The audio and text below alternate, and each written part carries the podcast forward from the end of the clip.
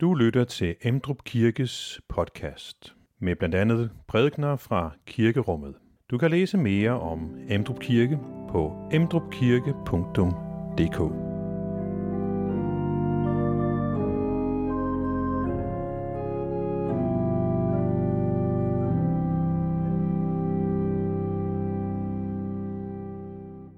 Godmorgen og øh, velkommen til gudstjeneste.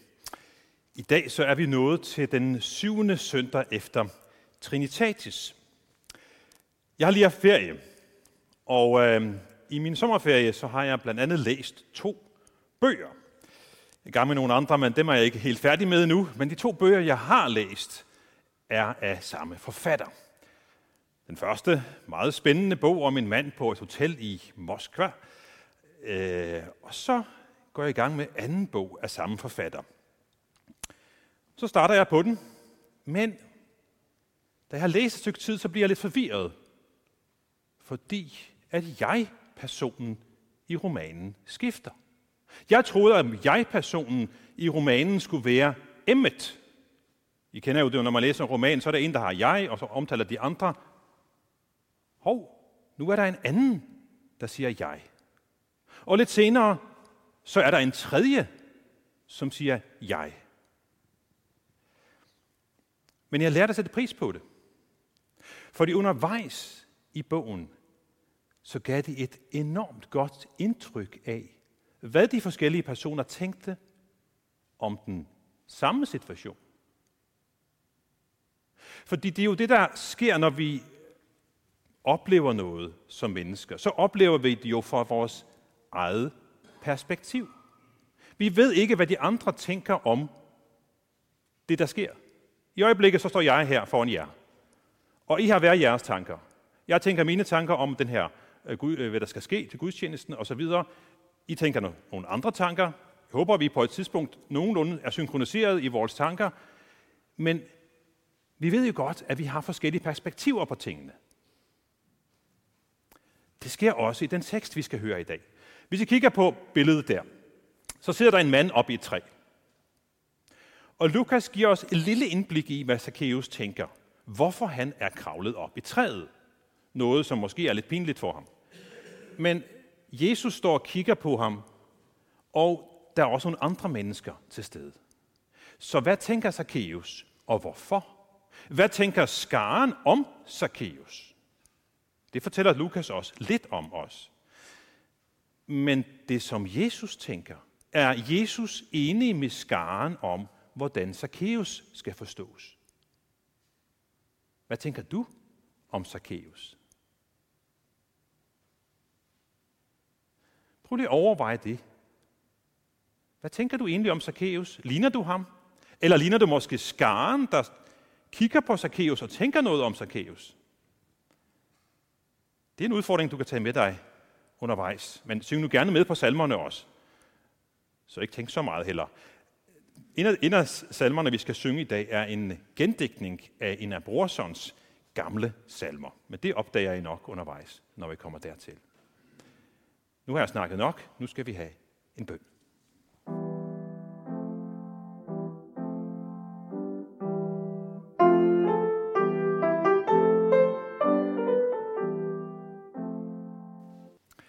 Det er det hellige evangelium, skriver evangelisten Lukas.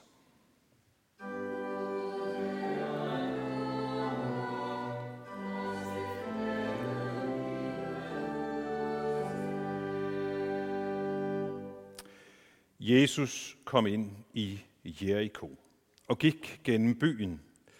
Der var der en mand, som hed Zacchaeus. Han var overtoller, og han var rig. Han ville gerne se, hvem Jesus var, men kunne ikke få skaren, da han var lille af vækst. Så løb han i forvejen og klatrede op i et morbærfientræ for at få ham at se, for han måtte komme den vej forbi. Da Jesus kom til stedet, så han op og sagde, Zacchaeus, skynd dig at komme ned. I dag skal jeg være gæst i dit hus.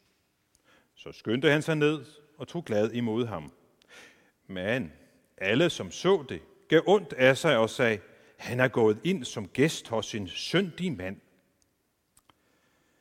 Men øh, Zacchaeus stod frem og sagde til Herren, Se, Herre, halvdelen af, hvad jeg ejer, giver jeg til de fattige. Og hvis jeg har presset penge af nogen, giver jeg det firdobbelt tilbage.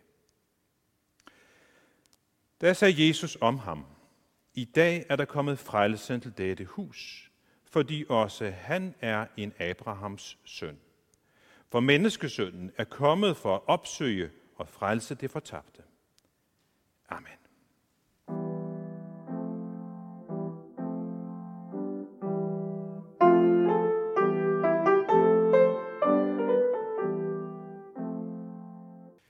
Jeg må se ham, tænker Zacchaeus måske. Jeg har hørt så meget spændende om ham.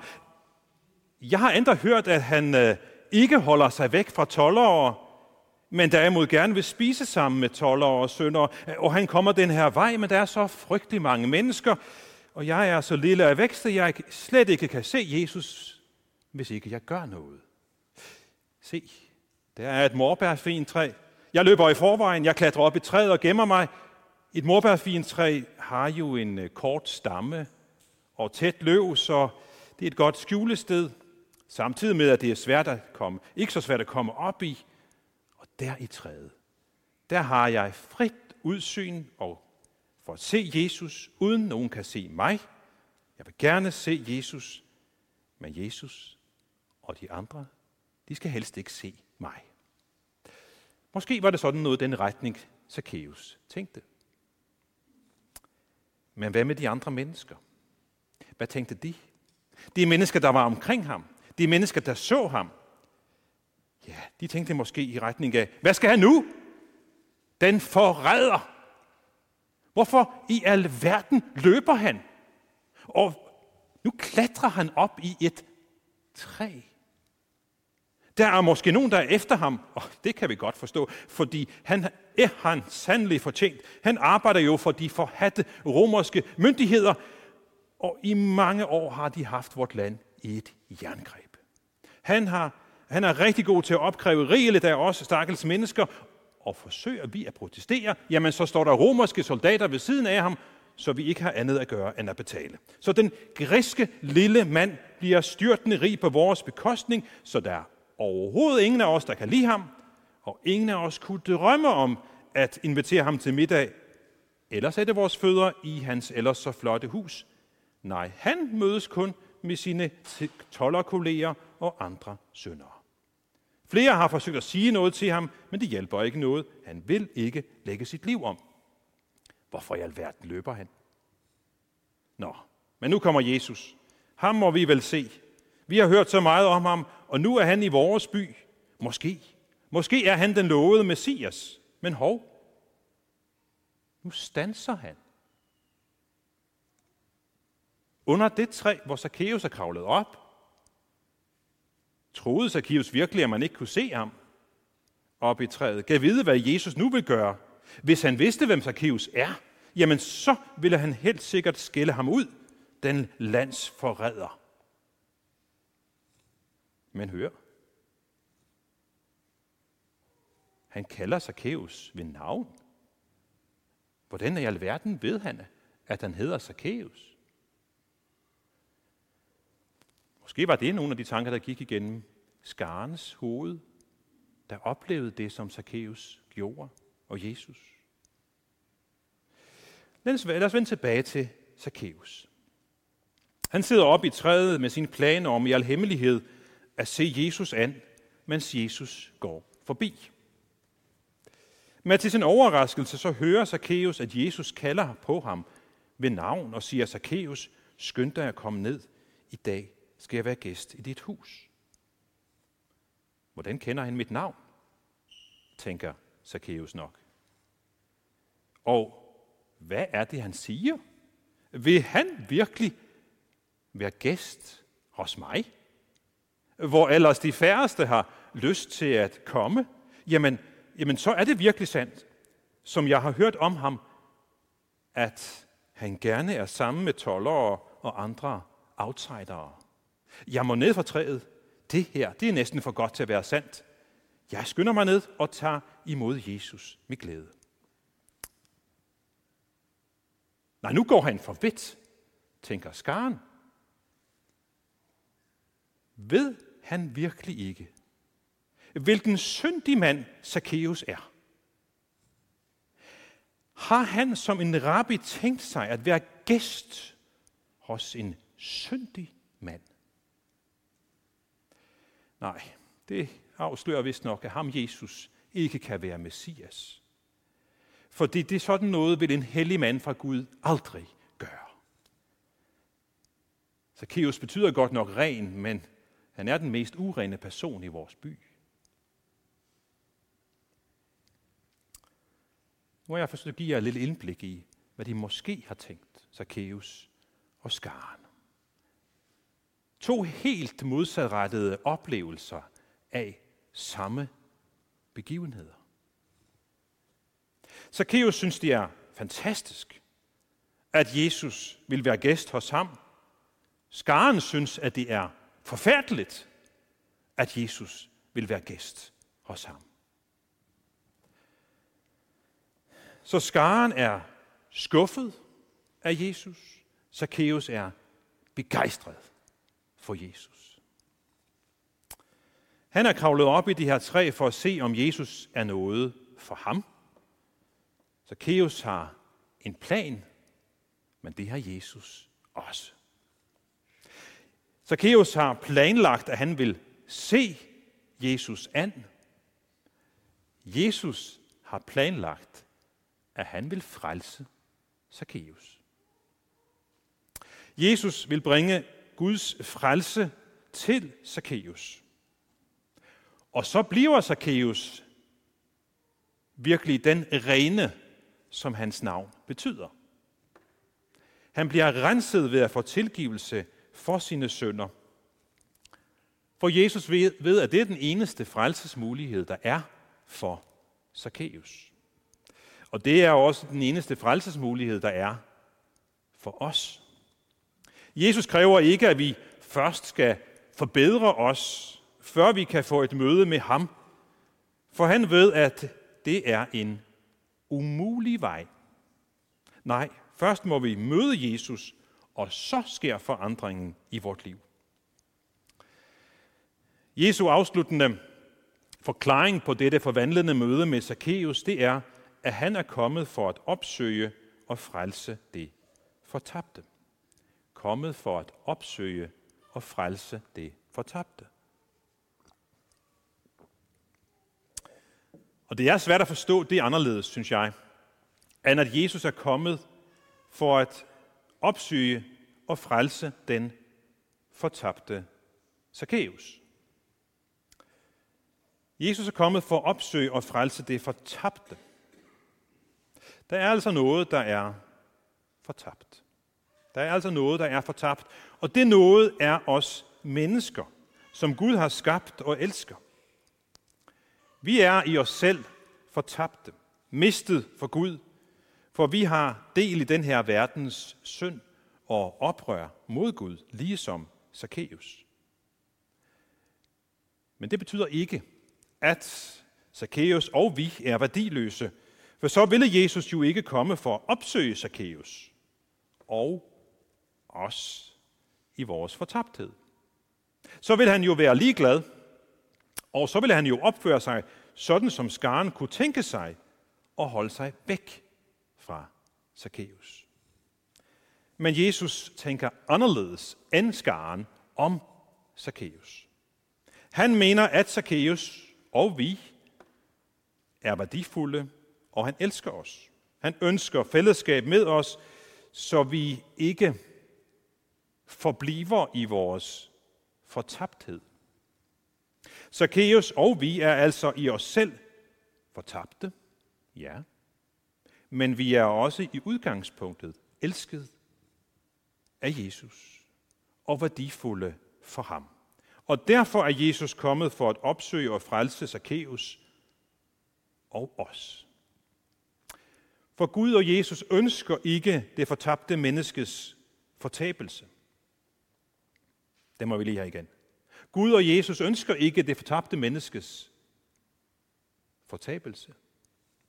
Gud ønsker det fortabte menneskes frelse.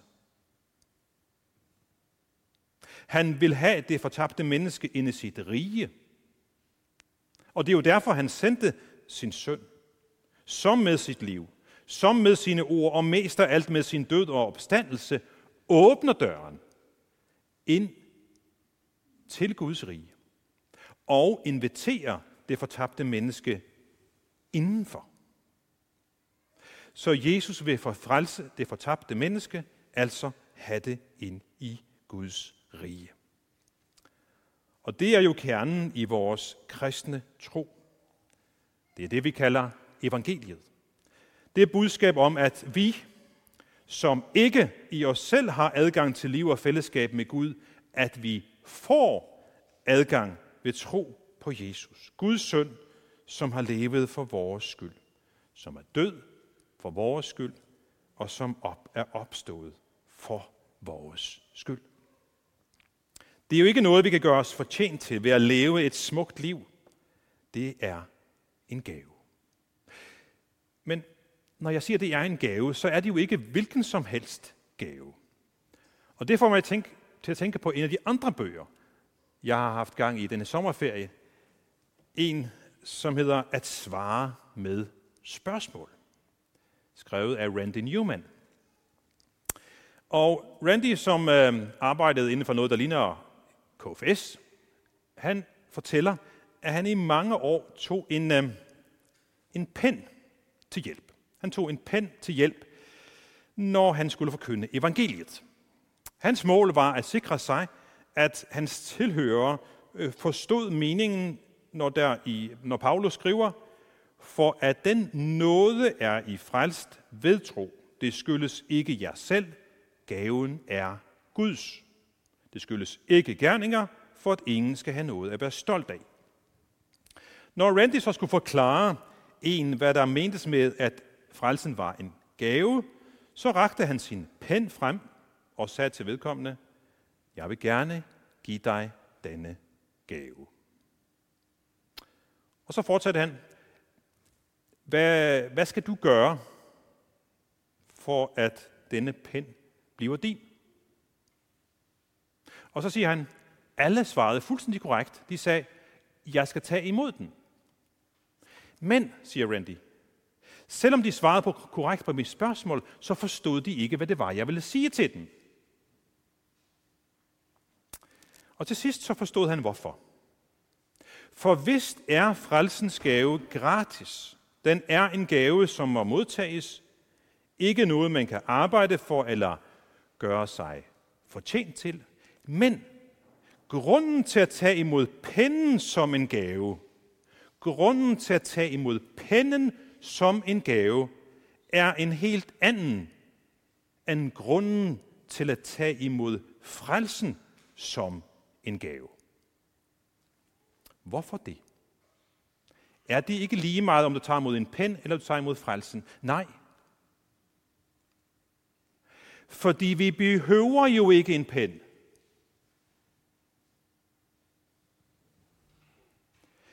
Jeg kunne da sagtens finde noget andet at skrive med. Vi kan endda leve hele vort liv uden at bruge en pen. Sandsynligvis har vi også masser af andre skriveredskaber, nogen som vi måske bedre kan lide, af den pen, vi får ragt frem. Vi vil måske tage imod pennen af høflighed. Men at tage imod frelsen, siger Randy, det er noget helt andet. Hvis jeg rækker dig en pen og siger, vil du have den her pen? Jo, jeg kan godt bruge ja, det, Jeg har sådan set ikke brug for den. Men jeg tager imod den for at være høflig. Er det sådan, vi tager imod frelsen fra Jesus? Ah, okay, eftersom du rækker mig frelsen, så kunne jeg godt tage imod den, men øh, jeg har sådan set ikke brug for den.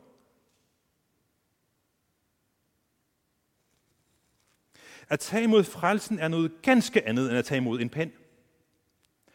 Hvis jeg virkelig forstår, hvad der tilbydes mig ved Jesu død på et kors, så ved jeg, at det er noget, jeg ikke kan leve uden i evig forstand. Vi er fortabt uden den.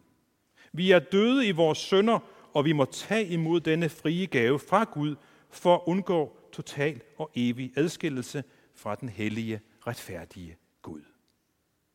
Så vi må tage imod frelsens usigeligt nådefulde gave i erkendelse af, at vi fortjener det stik modsatte. Derfor sker modtagelsen af den gave i en indstilling af præget af ydmyghed, taknemmelighed og anger.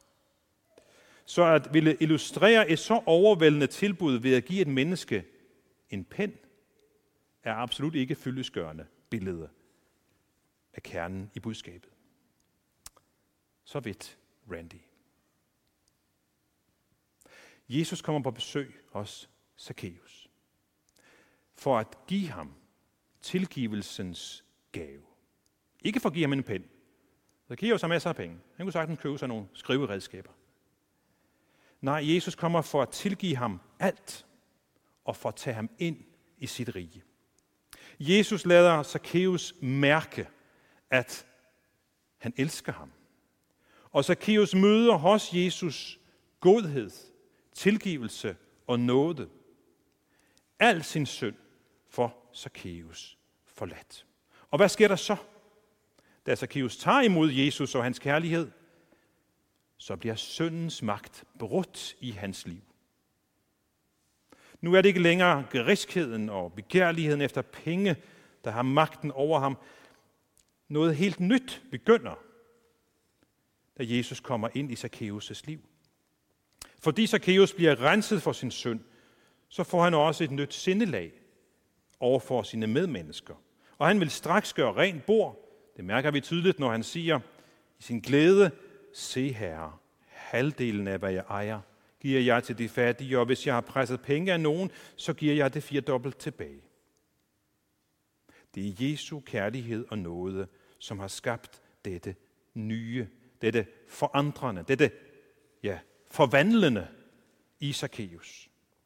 Og sådan kan det gå, når Jesus kommer ind i vort liv. Så sker der en forandring.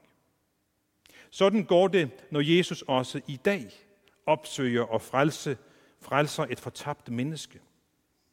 Der får vi del i al Jesu kærlighed og nåde. Og den er så rig og så stor, at den kan bryde syndens magt og kalde et nyt sind frem i os. Hvad der er umuligt for mennesker, det er muligt for Gud. Amen. Lad os rejse os og øh, i fællesskab til ønske hver andre, hvor Herres Jesu Kristi nåde, Guds kærlighed og Helligåndens fællesskab være med os alle. Amen. Find flere podcast og læs mere på emdrupkirke.dk